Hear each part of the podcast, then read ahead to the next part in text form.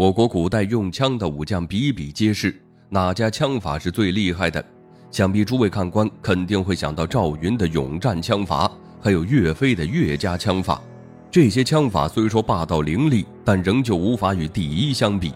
那么，哪位武将的枪法是第一？将结合众多武将战绩和实力，对我国古代十大枪法进行排行。第十名，杨家枪法。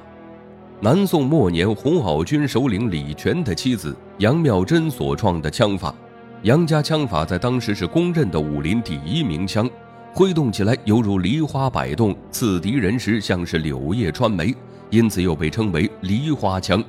作为流传至今的枪法之一，杨家枪法的杀伤力非常强，只要出击必定势不可挡。它最妙的地方在于得手后会来个二连刺。敌人落于下风，绝无再反击的可能。可惜的是，杨家枪法只在家族内流传，哪怕民间有很多流传招式，大多也是固定招式罢了。第九名，高家枪法。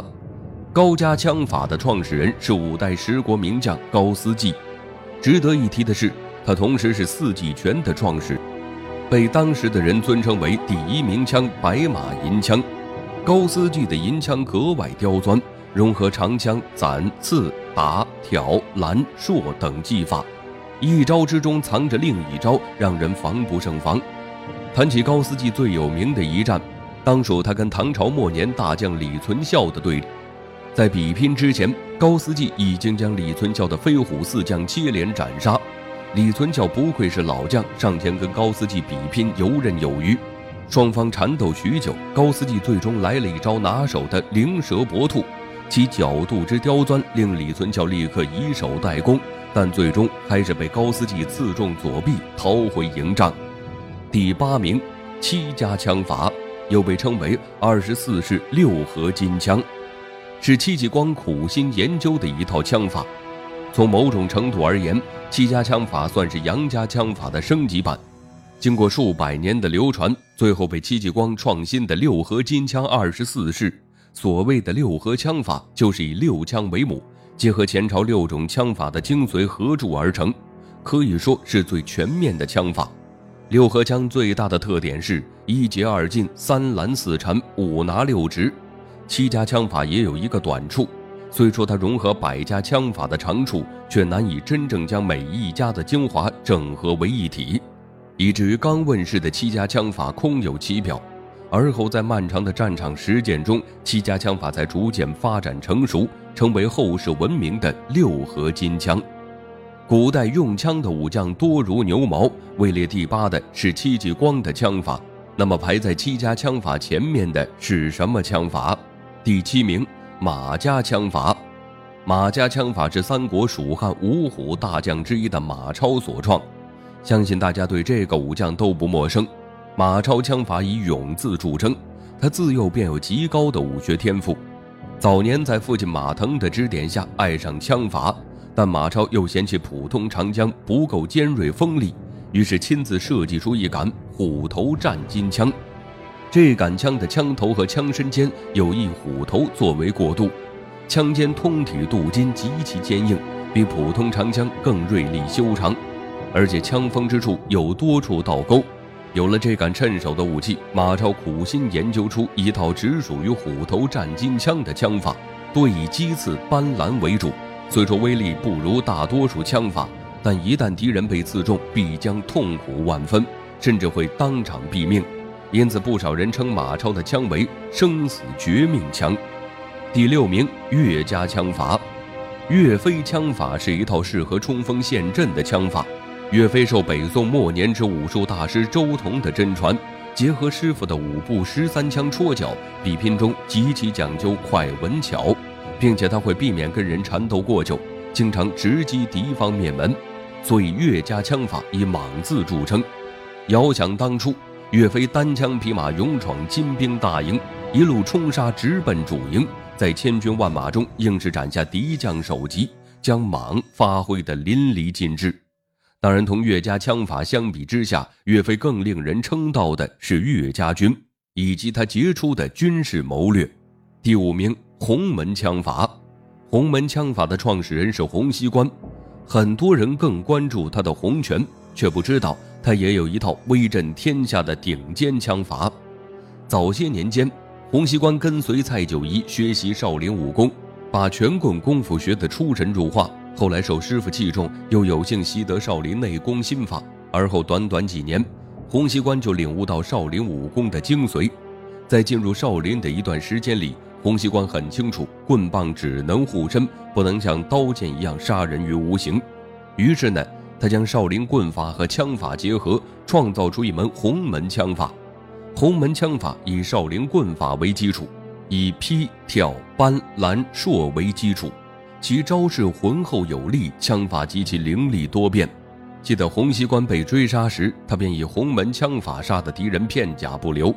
古代使用枪法的英雄非常多，赵云的枪法排第几？谁的枪法又能坐上第一名的宝座？我们先来看看位列第四的姜家枪法。这套枪法是三国时期名将姜维所创。姜维早年间的枪法平平，但他极爱钻研。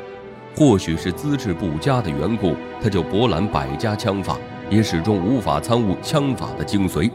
直至天水关与赵云切磋，赵云欣赏姜维对枪法的态度，他经常指点对方，甚至将自己的一百二十五路梅花枪传授给姜维。而姜维呢，不负赵云所望，他结合之前学习的枪法，在一百二十五路梅花枪的基础上，创造出声名远扬的姜家枪法。姜家枪法以鬼字著称，经常以虚招示敌，实则出暗招，给敌人来个一击毙命。然而，这套枪法大成时，也是蜀汉走向穷途末路的时候。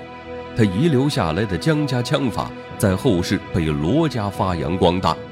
罗家枪法是借鉴姜家枪法中五虎断魂枪研究出来的。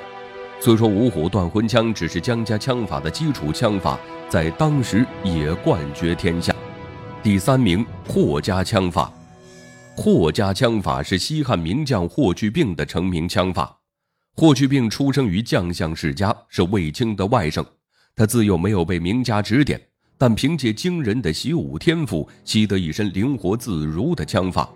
虽说霍去病以长枪为兵器，却很少靠枪尖伤人，多以横扫力劈的招式为主。许是霍去病常年征战沙场，他的枪法变得愈发凶悍。